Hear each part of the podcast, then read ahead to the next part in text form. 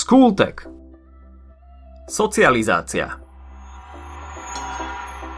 Človek je spoločenská bytosť, takže každý z nás vyhľadáva spoločnosť.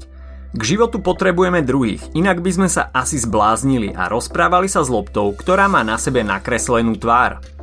Už naši dávni predkovia vedeli, že v skupine sa žije oveľa ľahšie. Napokon aj mamuta skôr ulovili v dobre zohratej partii ako sami.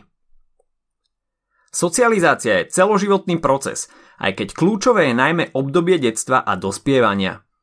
Je to začleňovanie jednotlivca do spoločnosti, kedy si osvojuje jej zvyky, čo je správne, čo je nesprávne a formuje sa aj ako individuálna bytosť. Začnime procesmi socializácie, primárnej a sekundárnej. Viete, aký je medzi nimi rozdiel? Ak ste povedali alebo si pomysleli, že primárna socializácia súvisí s detstvom a obdobím dospievania a sekundárna sa odohráva v dospelosti, môžete si zapísať bod. Alebo kľudne aj dva. Počas primárnej socializácie sa jednotlivec v menšej sociálnej skupine, napríklad v rámci rodiny alebo triedy, učí, ako funguje spoločnosť. Rozvíja sa jeho osobnosť a osvojuje si rôzne vzory správania. Počas sekundárnej fázy socializácie je človek aktívnejší. Role a pravidlá, ktoré sa naučil počas primárnej fázy, sa snaží aplikovať na širšie sociálne skupiny, do ktorých vstupuje v období dospelosti. Prispôsobuje sa novým situáciám, osvojuje si nové vzorce správania a často čelí aj resocializácii, meneniu sociálnych rolí, čo prebieha až do smrti. Každý človek má v spoločnosti nejakú pozíciu a status a zároveň mnoho sociálnych rolí. Spoločenská pozícia vymedzuje postavenie jednotlivca vzhľadom na iných ľudí. Sociálny status je postavenie človeka v skupine na základe jeho schopností, veku, rešpektu či obľúbenosti. Vyplývajú z neho rôzne práva a povinnosti, alebo aj obdiv a rešpekt zo strany ostatných. Sociálna rola je súbor akéhosi štandardného správania v spoločenskej úlohe, ktoré závisí od jeho sociálneho statusu. Od žiaka na základnej škole očakávame iné správanie ako od vysokoškoláka či učiteľa. Povedzme si niečo o druhoch správania.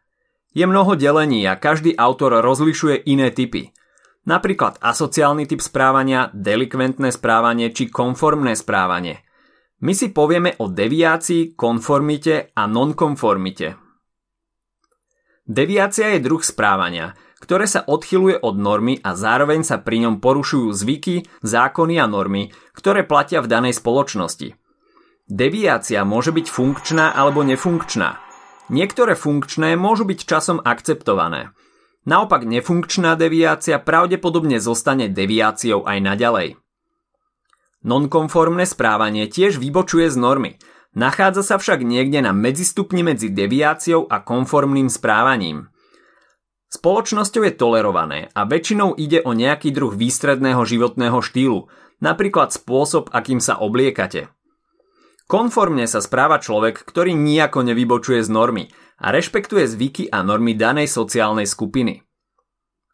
Ako si spoločnosť overuje požadované správanie? Existuje pojem sociálna kontrola, ktorý zahŕňa procesy, pomocou ktorých je vynúcované nasledovanie spoločenských noriem.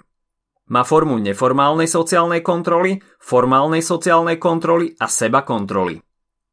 Neformálna sociálna kontrola vyvíja na jednotlivca nepriamy nátlak, napríklad cez odmeny v práci, pochvaly, pokarhania či staré známe, čo si o tom pomyslia susedia. Naopak formálna kontrola má už formu oficiálneho nátlaku, napríklad zo strany štátnych orgánov. No a sebakontrolu má každý.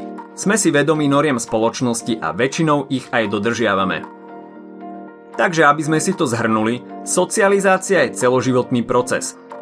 Existuje primárna a sekundárna. Každý máme určité sociálne role, statusy aj pozície a správame sa určitým spôsobom.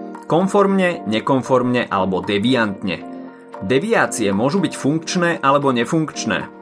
Časom niektoré funkčné deviácie môžu byť v budúcnosti prijaté ako normálne správanie. Spoločnosť má navyše aj mechanizmy, ktorými sa kontroluje požadované správanie. Ide o neformálnu sociálnu kontrolu, formálnu sociálnu kontrolu a sebakontrolu. Ak sa ti dnešný podcast páčil, nezabudni si vypočuť aj ďalšie epizódy SkoolTechu alebo našej série Hashtag Čitateľský denník, v ktorej sme spracovali 20 diel, ktoré by si mal poznať. Potešíme sa aj, ak nás ohodnotíš na Apple Podcasts, napíšeš komentár na YouTube alebo dáš odber na Spotify, aby ti nič neuniklo. A nezabudni o nás povedať kamošom. Počujeme sa pri ďalšej časti SkoolTechu.